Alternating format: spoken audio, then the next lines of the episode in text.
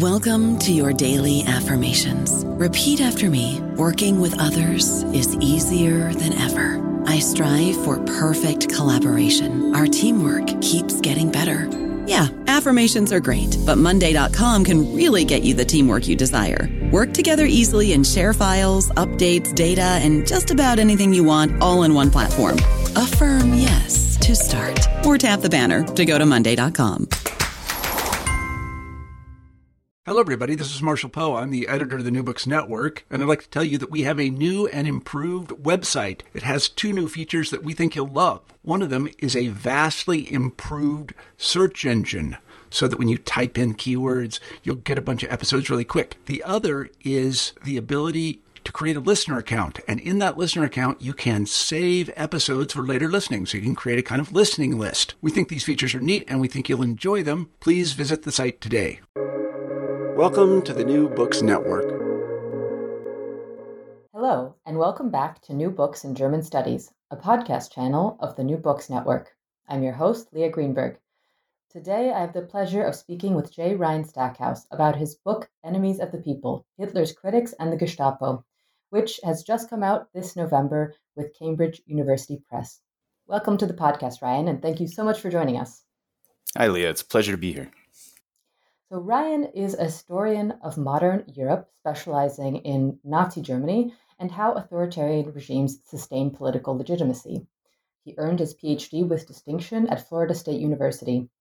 Enemies of the People Hitler's Critics and the Gestapo is his first book and builds on his prior research about how Nazi leadership used social policy and political violence to cultivate popular support. In addition to his writing, Ryan also co hosted the Third Reich History podcast where you can also hear a reading of the introduction and opening case study from this book. So, Enemies of the People is the subject of our discussion today, a book in which Ryan meticulously explores police case files from the Third Reich in order to determine the nuances and paradoxes embedded in how the Gestapo enforced order in Hitler's Germany.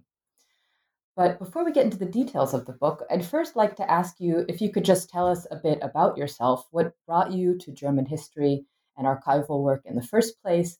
And in particular, what sparked your interest in the Third Reich? Yeah, okay. So I got interested in the Third Reich because I come from a part of Canada where there is a major representation in the armed forces. So when I was growing up, a lot of the veterans of the Second World War would be coming to our school and talking about their experiences around Remembrance Day each year. So out of that, as I sort of went down the path of becoming a professional historian, this grew into a deeper engagement with really how the society that had been on the other side of the trenches organized itself and why people would involve themselves in that system, right? Um, so as I kind of worked through this uh, as a uh, as an undergraduate, I looked at I satisfied myself with the understanding of why people would support Nazism because of the Great Depression and because of scapegoating. And, uh, but then it sort of ran up against this question of, well, okay, that makes sense for why you would support this, but then you run up against terror. Why would you support uh, a uh, a country that is threatening your life? Right? That uh, I couldn't square the circle with that one so out of this, I then ended up in uh, a, a history class, you know, looking at like what your master's project is going to be, and I found uh, Robert Gellately's book on denunciation, and suddenly I was like, wow, like these files exist. There are actual political police files out there. So I decided that I was going to go, and these sounded like great files to work with, and I, I showed up at the archive, right, uh, ready to do something about denunciation, kind of urban rural. Um, urban rural trends in denunciation. I get the first file on the first day I'm there in the archive, and I'm looking at radio criminals who are people who would like listen to the BBC. Now, according to the letter of the law, these people would be off with your heads, right? Like the letter of the law is if you discuss what is going on in the news in public, that's a capital offense. We will kill you if you discuss what you hear on the news. And I read through the file and I see, you know, oh, this guy has he's he's a known complainer at work and he has been talking about all of these reports about defeats from the front and uh, you know, he's he has this very bad reputation privately like he's not a good citizen. And i'm reading through this and i'm like oh my god like this guy's dead. And then i reach the last page of the file and i, I turn over the page and it goes uh, we confiscated his radio and we gave him a warning and told him to go home and not do it again. I was like oh well, that was weird right? And uh, i put that aside i take the next file. And as i start reading through these things it's like warning next one warning next one warning next one three months in jail warning warning warning. And i'm like this this is not what i was expecting. This is not what the law says should be happening here. This isn't something that i'm familiar with or that i've heard of before. Uh, and that's that's basically how the project started. Uh, 10 years of kind of well what about in this area? Does it hold there? Like where does it change? So. So just to give us some background on this body that you're talking about the gestapo who were they what were they composed of? What are the origins of this organization and the role that they played during National Socialism in Germany? So, the Gestapo were the political police in Nazi Germany. They grow out of the Weimar criminal police. Germany has uh, a uniformed police service, and then it has an ununiformed detective service. So when the Nazis come to power in 1933, they take this part of the Weimar police, the Weimar Detective Service that deals with politically motivated crimes, and then they stand it up as its own institution, uh, the secret state police, the Geheime Staatspolizei, or abbreviated the Gestapo. So the Gestapo then evolves over time. It takes on a number of different roles. So uh, abroad, it often forms the leadership in the Einsatzgruppen. Member key members of the security services will be involved involved in the genocide.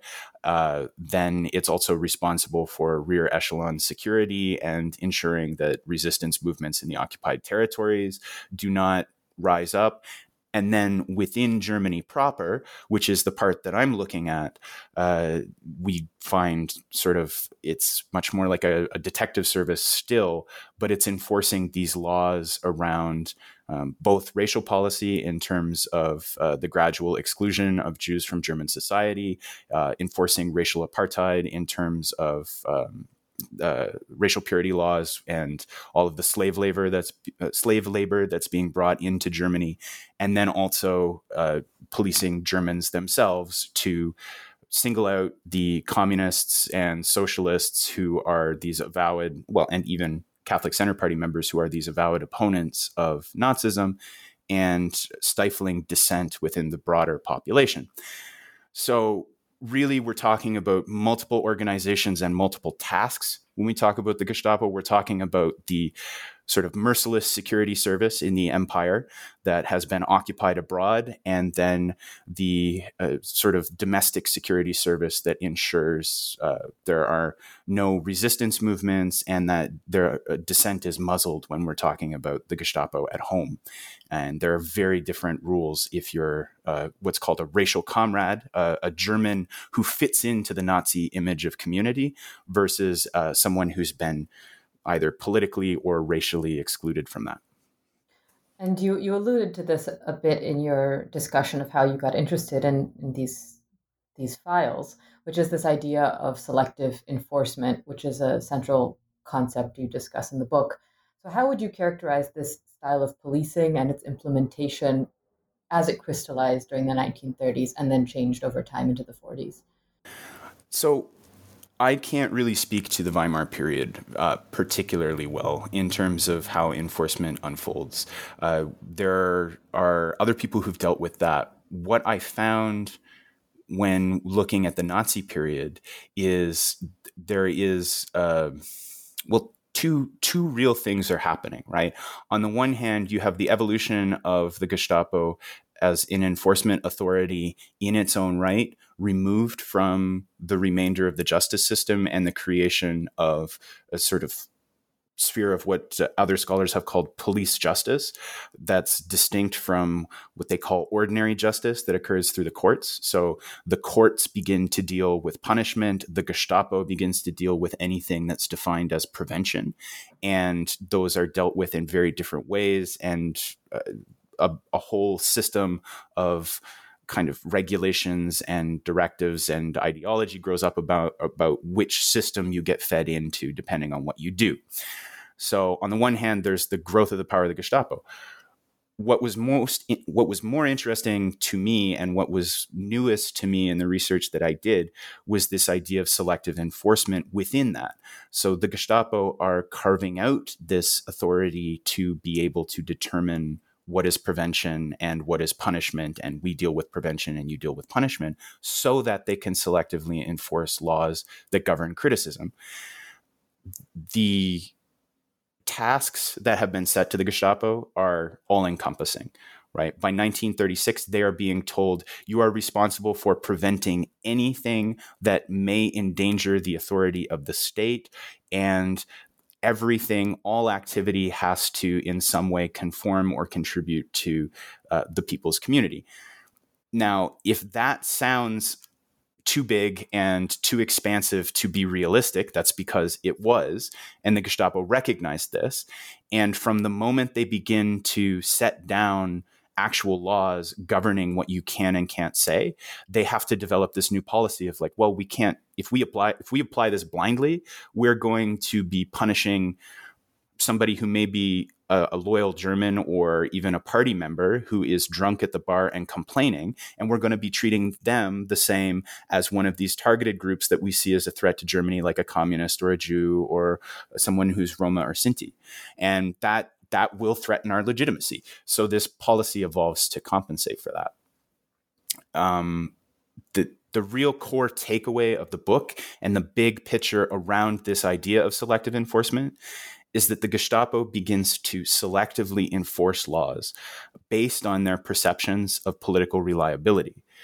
So, in this sense, political reliability is measured on what contributions you are making to the realization of a people's community and also your standing based on your identity in, in that vision right? So some identities are like if you're a party member thumbs up. If you are a communist or a jew automatically excluded.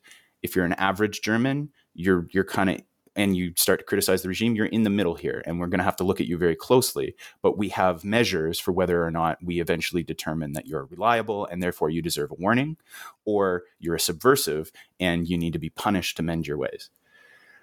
So, what we see that comes out of this is that the same actions end up as either punishable subversion or forgivable momentary weakness, as it's called, depending on your classification as a subversive or a supporter and this allows the regime to to basically suppress dissent without risking backlash because the regime is showing we we understand that uh, you're not who we're looking for. You're not a threat. We're looking for real threats and we're punishing real threats but you good german go home and and you know don't do this again right? Um, and the the ultimate effect of this is basically that you you focus the deterrent violence against the targeted minorities mm-hmm. and you reintegrate the supporters from the social majorities with these warnings and because of that you can you can even build support by linking the terror and the persecution of these minorities to the improvements that you're promising to the social majority mm. it's very high level kind of like the dynamics of it but big picture that's uh that's how you manage to shut people up without making them feel threatened Indeed, and you're and making those who sort of toe the line to sort of err towards the side of, of being part of the, the majority group.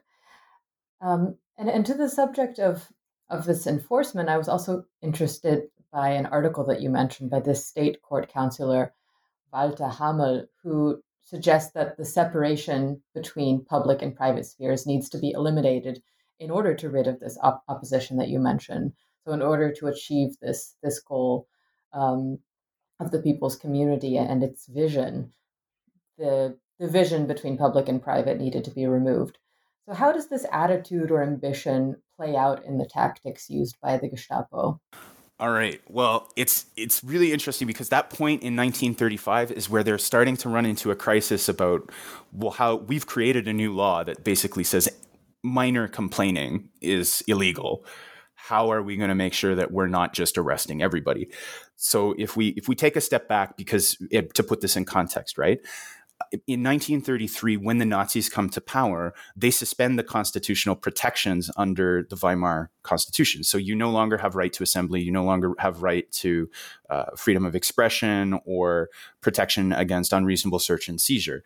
Essentially, the entirety of the Nazi period occurs under a legal state of emergency where you have no constitutional protections. So under this then there is a second decree passed that says and we're going to arrest people and put them in concentration. It doesn't say concentration camps, but we will arrest people and intervene against anything that may threaten uh, th- that may threaten the regime.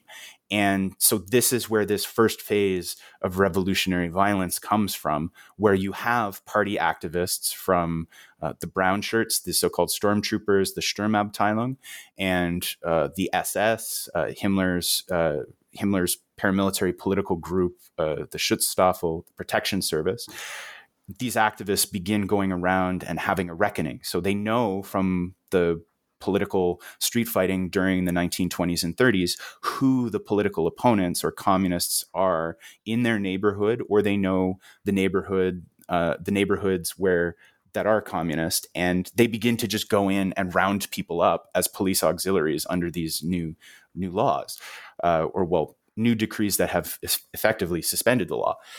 And this very quickly begins to culminate in a backlash, so that by early 1934, um, the Reich Minister of the Interior and uh, Goering, the Prussian Minister of the Interior, uh, which is significant. It's the most, it's the largest province in Germany, and therefore it's uh, it's also happens to be the one that sets legal precedent for the rest of the country. They're both really concerned that this activity by uh, going around basically arresting people with impunity, reports of abuses in these camps starting to leak out. Um, this will threaten state authority, and the population is starting to go, "Hey, we." We voted for you to try and restore law and order, and this this doesn't seem like law and order. So in early 1934, they begin passing these new laws to try and uh, one, get rid of the camp system, and two, begin to formally bring criticism of the government under uh, under law so that it's a criminal offense that is dealt with through the courts. Because if it's dealt with through the courts fine. If it's dealt with by a bunch of activists who are reporting to who knows who and and acting on their own authority that that is not the public does not want this. So they they go through a, a, couple of different laws that they try and uh, develop to do this. They end up on one that says basically any subjective opinion statement that criticizes the government, criticizes an individual politician, criticizes an initiative that they're making, or calls into question their competence or goodwill is illegal and punishable by prison. And that is basically all criticism of the government. Even all criticism becomes illegal. So when we r- arrive at this point where you initially talked about the the article that Walter Hamels publishes, we've created a law that says all criticism is illegal, and we've gone around and we destroyed all the organized resistance. And now we're starting to look at okay, well, how do we how do we move into the policing of the rest of society and kind of uh, you know we don't want this criticism. We're reacting to it, but uh, we can't we can't lock everybody up. So, um, Hamel's article is about laying a sort of theoretical legal basis for why that law is, in fact, based on an entirely new line of legal reasoning that's coming out of these emergency directives that have suspended the Constitution. And so, what he says is basically any any activity in the new Germany needs to in some way represent the organic indivisible will of the people. Because nazism is a popular movement and because nazism is concerned that it should be seen to be a popular movement that represents the will of the people that means that basically in our new society our laws need to be about orienting people toward those act toward activities that advance the goal of community and advance this idea that we're all one organic unity that thinks and acts together. So Hamels gets very technical and he goes, Hey, this decree, it suspended the Constitution. That means that you don't have this kind of liberal idea that your own, your, your life is your own life. It's our new Nazi idea that your life is part of this larger collective.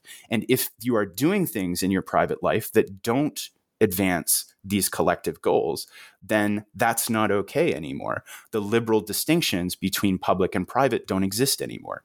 And so moving ahead, we're going to be enforcing laws on the basis of whether or not your activities support the realization of Nazi goals. And the big picture that they're looking at is this idea of establishing a people's community. That's the ideology that sort of gives purpose and shape to all of these initiatives in the background. My next question is then with this idea of the people's community, there was, of course, this anxiety toward, toward preserving it. So, with the onset of the war, how did the way that the Gestapo operated change? And in particular, I'm interested in how did the renewed concern with the stab in the back myth from World War One continue to haunt the way that leadership operated? How did this stab in the back myth continue to rear its head? All right. Well, the stab in the back is really what is driving the idea that you do need to police criticism. By 1939, uh, the regime believes that the reason Germany lost the First World War is not because of the British blockade. It's not because of the hunger winter of 1917 and the collapse of social cohesion as as people are basically beginning to starve to death.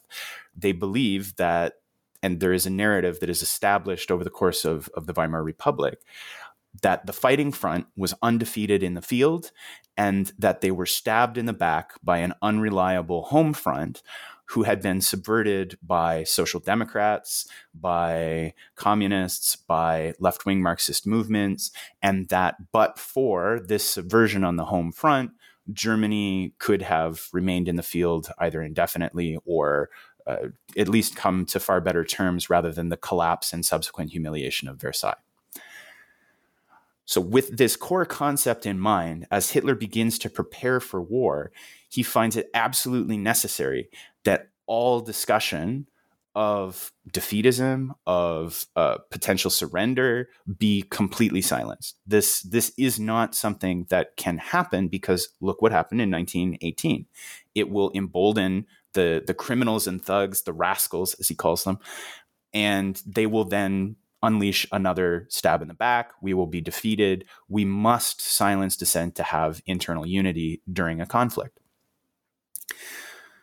So, by this point, the Gestapo has already been carving out that parallel sort of police justice. They've been moving from recommendations to increasingly holding information back from the judiciary. And in 1939, they get these new powers from Hitler, where they're expressed in a document called The Principles of Internal State Security During the War. That's prepared by Reinhard Heydrich. And it says in the first line, which is the line that people traditionally focus on, you will go you will go out and anything that potentially threatens morale, you must crack down on immediately, ruthlessly. And then in lines two and five, it then goes on to say, but if there's like some good reason why people would be criticizing the war. Let's say they were bombed out of their apartment, or they had a brother who was killed at the front, or they had a son or a family member who, in some way, is is you know caught up in the war, or they're suffering because of rationing and in some way struggling as a result of the war in a way that makes sense. And the term that they use here is actually psychological understanding uh, Heydrich, the hangman, tells his officers to go out and ensure that racial comrades are handled with psychological understanding. And he tells them, so shut them up, but warn them, educate them, connect them with their local party office, ensure the appropriate ideological oversight. And these warnings, they shouldn't just be about trying to scare people. They should be about trying to, they should lead to what he calls internal fortification, basically renew their faith in the ideology, reintegrate them back into the people's community, ensure that there's the necessary oversight so that they're not you know continuing to criticize us and that we do keep an eye on them and that this is a, a, what he calls a one-time error an Entgleisung rather than an indication of a subversive project. But uh, yeah the the emphasis is very much on the idea that you should be reintegrating people to ensure unity during the war. Now against this the rest of the principles say you need to go out and you need to uh, engage in in ruthless uh, ruthless repression. And the gestapo officers come back and go hey what do you mean by this? And he sends out a second directive and he goes by that i mean you might be you might have to execute them like he, basically the lower gestapo officers go can you can you give us some paper on terms of what you mean by this some some guidance? And he goes yeah no i mean kill them. Just kill them and the Gestapo have received a, a new power called uh, uh, special treatment. Uh, there's uh, an interesting couple of cases where they they exercise this new power r- immediately after the war, and there's an exchange back and forth with the Justice Department. But long story short, what ends up happening is that they gain this new power to execute people who are deemed to be such a threat that they need to be they need to be killed in the name of prevention. So again, this applies to these these edge cases, these extraordinary these uh, excluded minorities and I keep using the terms majorities and minorities here. Uh, when I when I say that, when I say majority, I mean 91% of the population, and when I say minority, I mean 9% of the population who were card carrying members of opposition par- parties or they belong to an excluded uh, ethnic or ethnic ethno racial group, right? Mm-hmm. So. Um, these two these two very different ways of approaching it are captured in in this policy document and then put into practice. And you see the gestapo immediately begin to uh, exercise control over most enforcement resolving most of it with warnings at least where criticism is concerned. And uh, and then uh, yeah it's it's kind of remarkable because if you take the document at face value, line one, the emphasis is very much on uh, on sort of deterrent violence. So yeah, this there is this deterrent aspect to it as well. That the the executions that do happen and the punishments that do happen should be widely reported as a way to discourage others from criticizing the government or engaging in these activities that might threaten national unity. But at the same time, the propaganda ministry is working with the Gestapo to write up the announcements of executions and punishments in a way that it shows, oh, look, this person was a communist, or this person was uh, involved in this for years and years and years, or this person was targeting individuals and trying to influence a broader audience against the state. So, on the one hand, they are deterring people by showing if you do step out of line, there is there is a point that we will kill you but at the same time they're communicating we are not focused on you we're focused on these organized resistance groups. We're, we're focused on uh, racial minorities. We're focused on slave labor. We're focused on the groups that we have told you and came to power on the promise of dealing with, right? We, we're, we're targeting the real threats, as it were. We're targeting people who are excluded from the community. So as long as you're within that, you know, you don't have to worry, right? So again, it's very it's very complicated and sophisticated in how they approach this. I don't know about you, but I'm very busy and I don't have a lot of time to cook. That's why I subscribe to Factor. Eating better is easy with Factor's delicious, ready to eat meals. Every fresh, never frozen meal is chef crafted, dietitian approved, and ready to go in just two minutes. You'll have over 35 different options to choose from every week, including Calorie Smart, Protein Plus, and Keto. These are two minute meals Factor meals are ready to eat and heat, so there's no prepping, cooking, or cleanup needed.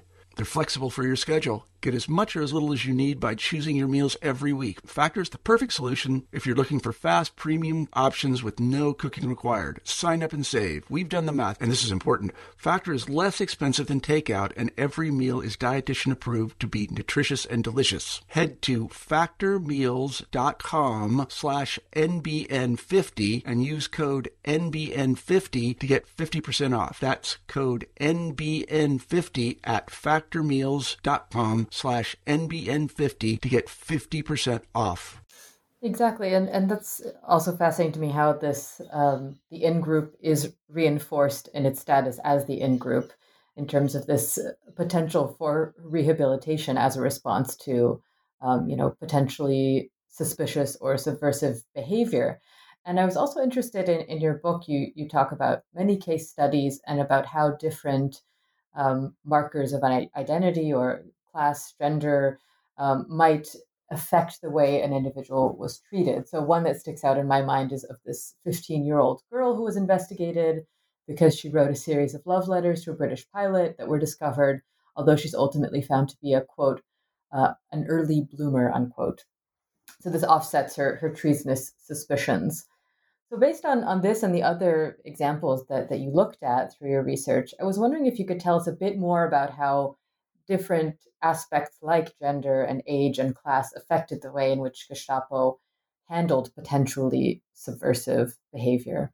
Yeah, so Maria is hands down one of the weirdest cases that I came across in the course of preparing this book. But uh, as, as, you point out, she, there's this this great story whereby she has an imaginary romance with a British pilot she reads about in a magazine, and then the Gestapo find these letters along with some stenography notes that she's taken home from work and begin to think that she's been recruited by a Romeo parachute agent to spy on the German arms manufacturing industry where she's working on her work year. So, um, the the key point though that you raised in the way that the Gestapo ultimately views her is as essentially a, a silly young girl.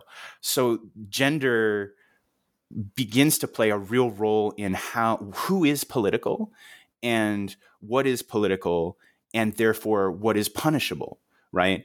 Um, and these these gender prejudices really do begin to uh, to shape enforcement from the outset. Um, so there are a number of mitigating factors like this that can shape whether or not the Gestapo will view your actions as political or as somebody who's not who is apolitical and therefore not acting as a subversive. You still will need to be warned and educated that hey, you can't say things like you just said, but your actions will be essentially treated as, as an apolitical mistake, um, and and you'll be corrected, right? So one of the big ones here, and that's that's fascinating is the way that gender will overlap with prejudices around politics, right? Because uh, we talked about the the targeted minorities if you are a woman, you're essentially, because of the ideology of Nazism, seen to be an apolitical creature. Uh, the way that they think about women in National Socialism is as mothers of the nation and therefore not really involved in the public sphere. Men are involved in the public sphere. Men should know better because they're because they should be schooled in the world of politics. They should be the ones who are involved in these things. But on the flip side, this means that gender affords a very powerful protection to many women. Uh, so Maria's case is one example uh, where ultimately it is determined she she is writing out and out criticism of Hitler. So on the one hand, she's young, she's 15 when this is happening, but on the other hand, she's a woman. So she is treated as essentially engaged in a girlish flight of fancy and all of these things that she's written about oh you know she has a manifesto about how she is an english woman and she's going to build an ideal utopia with dear tom the bomber pilot after the war is over because the british are going to win uh, all of these things that would get you definitely get, get you a a sentence if you were a, a man of that age, uh, then she gets off the hook for it, right? Um, there are other cases where uh, the husband will stand as a, a, proxy for the political reliability of the wife as well. Uh, there are some really interesting cases there where, uh, in one instance, a uh, uh, it's this one also sort of overlaps with class. There's uh, a woman who has been listening to radio reports, and they are highly critical, and they discuss some some very very uncomfortable defeats that the the Nazis have been experiencing. It's late in the war. It's after the Battle of Stalingrad, where they would normally be punishing any public discussion of defeats, And instead of acting against her, they note that her husband is a party member. They note that he is a captain in the Wehrmacht and that he is in frontline service with a headquarters unit. And then they actually go back through the final report. I have the draft report where they're like, hey, this guy's an officer, right? And then they go back and in the final report, you can see the station leader has marked it up and gone like, no, no, no, no, you can't mention that he's an officer, right? Uh, I, I, presume because in the classless ideal Volksgemeinschaft, people's community, class should not play a role, right? So um, you can't give differential treatment based on that, but it's it's there in the background. So because the husband is seen as loyal, the wife is seen as the wife is seen as loyal. Um, age is another really interesting mitigating factor that will often assert itself in the files. Uh, if you are an old crankpot and you are continuously criticizing the government, and then the Gestapo will essentially just ignore you and say, "Oh, this person is old and infirm," and they're basically stuck in their ways. They still have a, a very uh, I don't know what to call it, but like early 20th century attitude toward uh, elders, in that they, although they are building the new Germany, they recognize that many of the people that they are dealing with are a product of the old Germany and simply too old and set in their ways to change how they think about the world. And so long as they are an isolated old crankpot, then you know this is not in the public interest to punish an old man we'll just ignore him and uh, and leave him to complain on his own and uh, because he's too old he's too old to get with the program. Uh, all of these things were surprising to me when i initially encountered them but they ultimately they sort of stand to reason on the one hand either because of the gender views of the movement itself or because of this idea that the nazis want to be seen to be creating a new community. And if you go around basically persecuting like opas and omas, right? That's not a good look for for a group that's trying to establish a new community. So you might have to move past these people, but you you ultimately have to make allowances for their infirmity or their uh, or or or they're simply the fact that they're they're set in their ways, which was again not not a level of understanding that I was expecting from the Nazis, right? Mm-hmm. Yeah, that does that does square. And I, I'm also interested in going back to to the issue of of how, for example, Maria was just dismissed as going on a flight of fancy, that women weren't taken seriously as political actors. But I was wondering if you saw examples of women getting punished for subverting the expected gender role that they should be fulfilling. So perhaps in terms of uh, perhaps in behaving subversively in the political sphere, or talking about a political subject, was that something that received any sort of explicit punishment, or was it something that was simply reprimanded? Okay, so this is, I did not get enough of a sample to really make this a finding, right?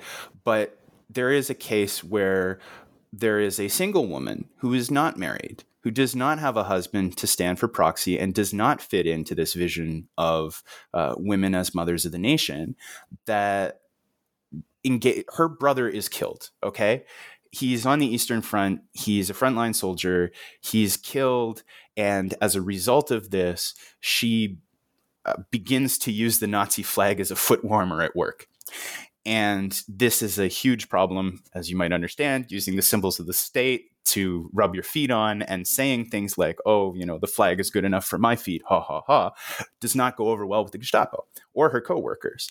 And when you start to look at the statements around her, you can see that her coworkers see her as sort of uh, an opinionated woman, difficult to get along with. Like all of these sort of prejudices of like you know women should be you know uh, domestic and supportive and like not not assertive like all of these early century kind of attitude gender norms right and uh, so well i did not get a whole lot of whole lot of examples like that uh, there it did seem to play a role there.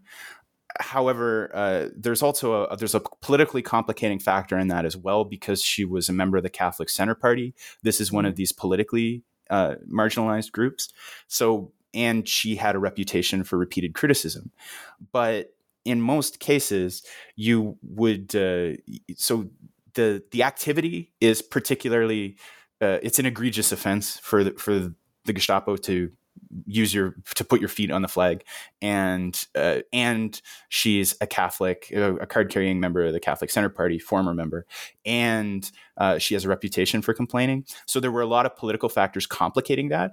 But you can see that there well she as a single woman who's difficult to get along with is prosecuted there's another single woman who's an opera singer who fits in one of the like an approved uh, an approved. Um, also worth noting, this woman is an account manager, so she has more influence than um, might be for than I saw in other cases. Right.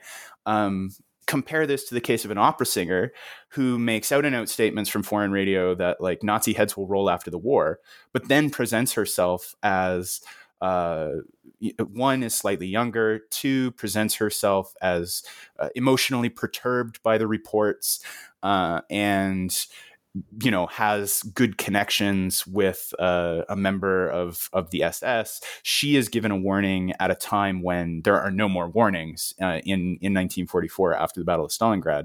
So it uh, it does whether or not you fit into the image of what a woman should be definitely plays a role. Uh, mm-hmm. I, I, would say, but I just didn't have the it, sufficient data to really dig into that. It would be a definite area to follow up on, right? Yeah, I'm very curious to hear about that. Yeah, thank you. Um, and then I wanted to move on towards sort of the the end of your book, which is looking at Germany after the Battle of Stalingrad. And of course, that is a big turning point. So I was wondering if you could tell us a bit more about how this served as a turning point to affect policy and the way in which the quote unquote people's community was protected. Well, after 1943, the there there are a number after as a result of the Battle of Stalingrad or right around Stalingrad, there's a number of military setbacks that change the calculus of the war. Germany loses the strategic initiative. They are very concerned about what's going to happen, whether we're going to lose or not. Um, other military historians can cover that for you in greater greater detail here. The tie-in with society from the War and Society piece there is that all of a sudden slave labor rebellion becomes a great concern the pri- priority one like hitler sets across uh, excuse me hitler sets aside an entire elite tank battalion to crush any potential uh, slave labor uprisings that may occur as a result of this shift in the fortunes of war.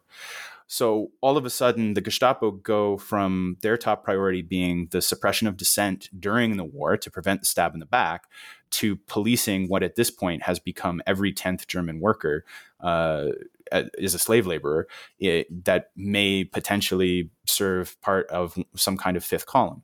So what you see ends up happening is on the one hand, the Gestapo turns their primary focus away and the caseload for opinion falls off a cliff.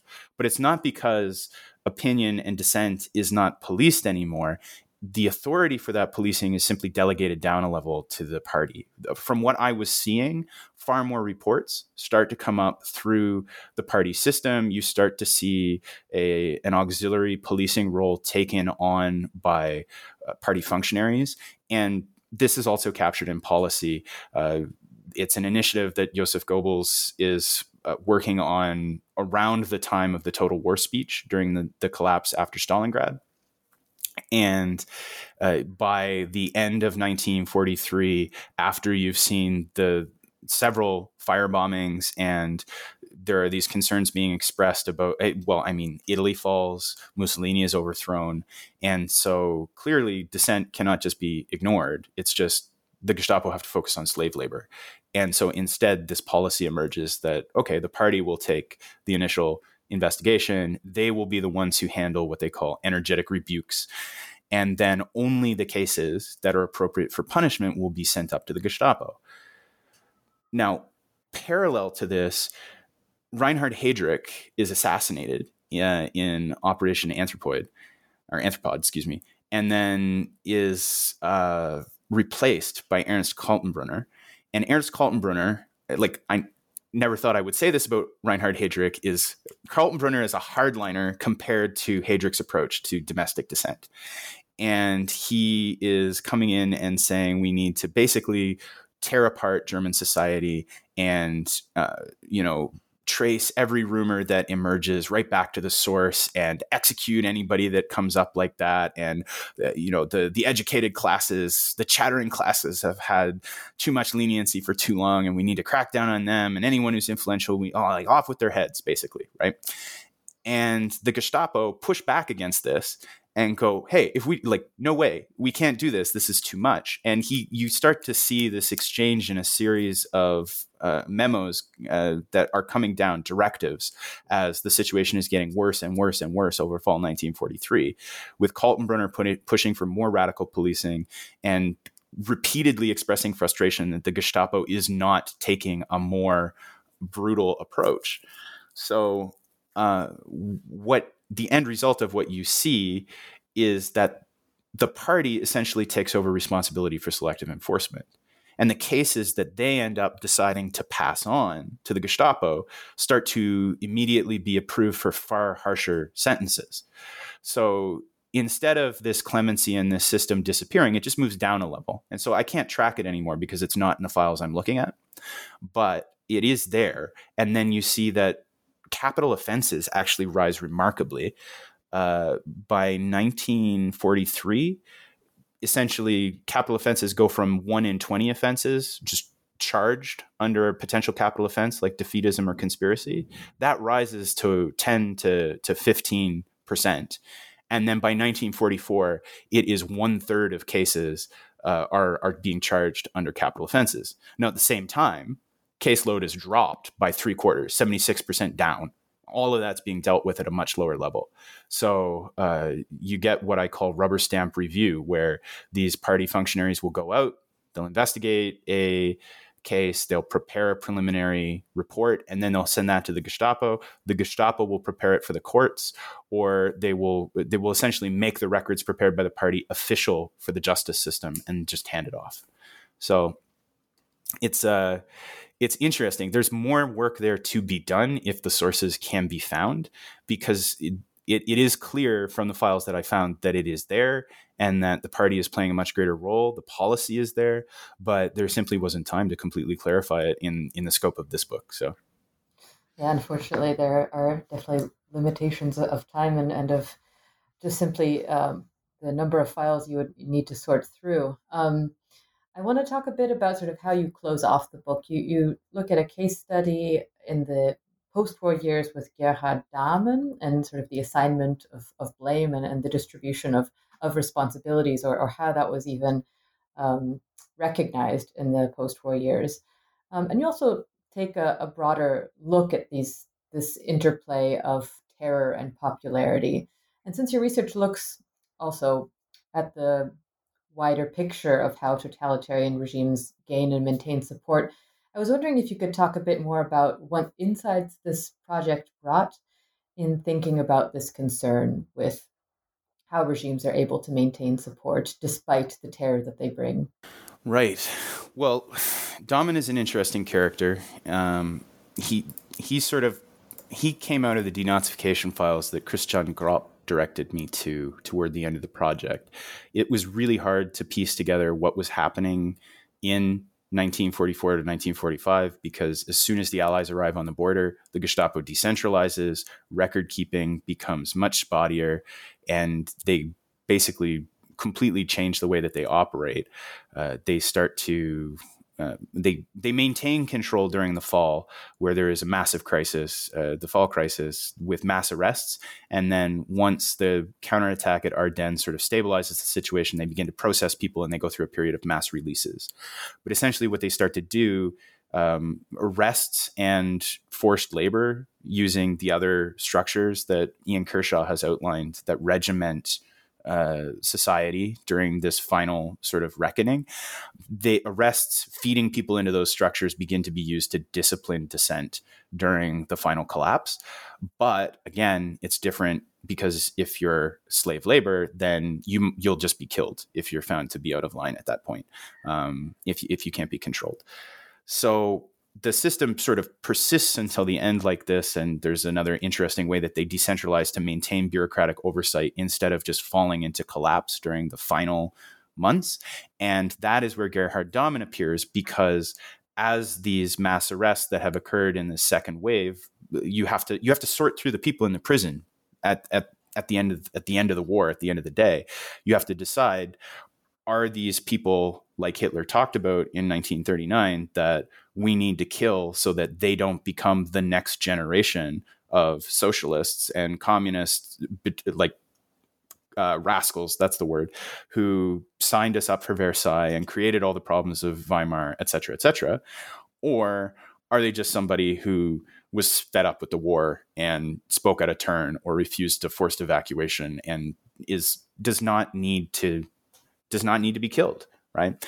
And so Gerhard Dahmen is uh, responsible for that and is responsible for making the decisions about who gets transferred to a concentration camp to be held and killed and who gets released during these mass actions particularly as uh, as it approaches his uh, his station. And you see that repeated across the country as it goes along. And it's worth pointing out most Germans are released, and most of the executions are involving foreign workers rather than Germans. And the Germans who are involved are, again, part of these excluded minorities. Regardless, Dahmen, after the war, begins to be uh, investigated because he was a Gestapo leader. And what ends up happening is he says, Oh, no, no, no. All of this selective enforcement that was occurring, that was me as a resistor from within the system. And uh, he, he, encounters uh, the only person who manages to challenge him on this. He's he goes in front of the denazification panel in Rheydt, and the only person who manages to challenge him on this is uh, uh Hans von Dehlen, who is a communist who, uh, you know, caught up in the 1935 initial arrests for being a party member, uh, then is preventatively detained in 1944 because of that previous conspiracy charge, and then transferred to Sachsenhausen concentration camp because, as Dahmen admits under uh, sort of a, a cross examination with Hans von Dehlen, he couldn't, uh, Dehlen's case couldn't be processed before uh, it was time to move everybody out of the prison because the Allies were arriving. And so while Dahmen is there and he has all this support from members of the community, pro- predominantly Protestant circles, like people who are saying, oh, you know, we were Freemasons and we started a secret lodge. But he said, ah, we won't, don't worry, don't worry. I won't actually punish you. You guys have to disband, but I'm not going to take any action against you. Or a former school teacher whose son becomes involved in anti-Nazi propaganda. He Dahmen intervenes on his behalf and goes, "Hey, like here's here's what you should say and here's what your son should say to navigate the system so that he gets a warning instead of being punished right? Um, he has all these character witnesses of cases where he has essentially basically just engaged in the policy of selective enforcement. Here's a valuable german who's primarily who, who fits our image of, of what a racial comrade should be and here's what they need to say so that they get a warning and they get released. And Hans von Dehlen, who is caught up in because he's one of these minorities at the end of the war, is not processed and is not released and gets sent to a concentration camp. And so he he calls out Dahmen on this in the middle of a in the middle of a panel in a post-war uh, uh, post-war investigation, and it's some real high drama. Like there's another point where a woman breaks into the room and is like, you know, you you you beat me and like you're you did nothing and the officers abused me and um, he he basically dismisses her and then her husband comes in and people they have to be taken out of the room and um, it's it's a real these these denazification panels could have uh, could be very tense because you have the persecuted confronting face to face the people who were responsible uh, for for feeding them into the system of terror. What's remarkable out of all of this is that Dahmen's portrayal of what he had done, of all of these selective enforcement decisions that he had enabled, he manages to present that as resistance from within the system, and he manages to convince a panel of uh, that includes communists, socialists, Christian Democrats, and uh, and then like national liberals, uh, basically everybody who was everybody was targeted, and uh, it actually requires the the uh, representative for uh, the representative for denazification, special representative for denazification for the entire uh, entirety of North Rhine-Westphalia to step in and say, no, you cannot completely exonerate someone who professionally terrorized people. We put people in category three, which essentially means that you your assets are frozen and you're not allowed to work in a position of responsibility in future that has management responsibilities. Uh, if we if we're putting denouncers in category three, you can't completely exonerate a Gestapo official who was professionally terrorizing people. Uh, just and you can't do it. And they even then they still come to a compromise of putting him in category four, which means that he's a not a lesser offender, but uh, I forget I forget the category uh, the name for the category, but it just means that they won't pay his pension. That's the only punishment that he faces, and uh, then he's released back into society. And um, it's uh, it's it's really remarkable because in the post-war era they emphasize this sort of respectable anti-communism and this attempt to do what was only what was absolutely necessary for the security of the state. And selective enforcement becomes one of the planks in their post-war legal defense strategy. So again more interesting stuff to be discovered there. The denazification files are amazing but uh, a whole different whole different project waiting waiting to happen there in what's been captured in north rhine-westphalia but uh, from that, there's there's a lot more that you can look at about how how popular dictatorships sustain themselves.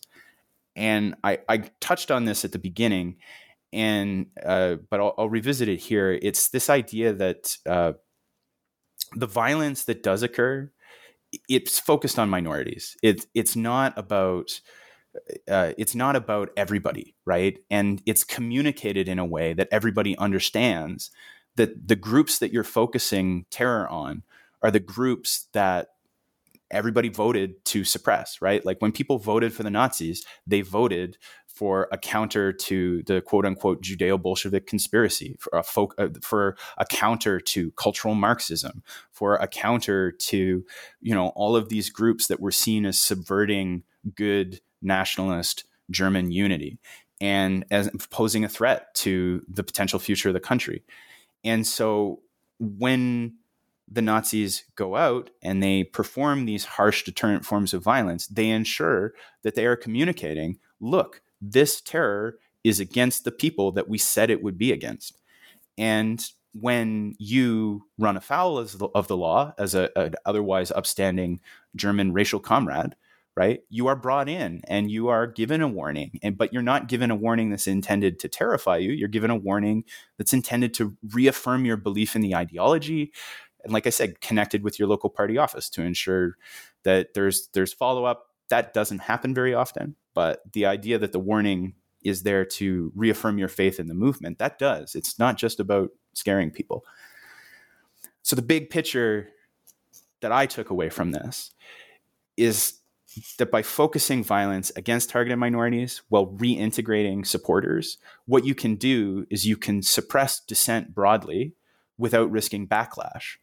And by focusing terror against minorities that the social majority agrees are a threat to the nation, you can actually perversely build support for the popular movement at the same time. Because the people that you're targeting, they're the threats to Germany. We know you're not a threat. We know you're one of us. Come back to us. We're only targeting them. And so you you you deepen the lines between the in groups and the out groups, and you link political persecution to the realization of political promises. And that is that is the evil genius of selective enforcement. Well, these are some difficult and very important conclusions. And I really appreciate all of your hard work in, in laying this all out. And was really a fascinating book to read. Um, but before I let you go, I know I've kept you for a bit. I wanted to ask you uh, what you're working on next. You gestured towards some new projects that perhaps need to be done, um, but I, am wondering what's uh, what's next on the docket. As of right now, there is a chapter in final proofs phase uh, with John Michalczyk's uh, edited collection on the annotated edition that the Institute for Contemporary History released of uh, Mein Kampf. And so I've co written a chapter in that with Nathan Stoltzfus on how the use of political violence as a communication strategy in a contested monopoly of violence is used to build support for mass movement. Uh, so there's a lot more in there about, again, how the Nazis understand uh, the, the psychological framework about how they frame violence and how they portray violence to the public in in ways that build their popular support. So I encourage you to check it out. It's coming out soon, and there is a lot of other really great work in there. So uh, it, it should be interesting read, hopefully. Great. I look forward to reading it. And I want to thank you so much for joining us today and um, looking forward to reading all of the new material that's coming out. Thanks, Lea. It's been a pre- Thanks, Lea. It's been a pleasure. And uh, yeah, great to be on the other side of the microphone. Thanks.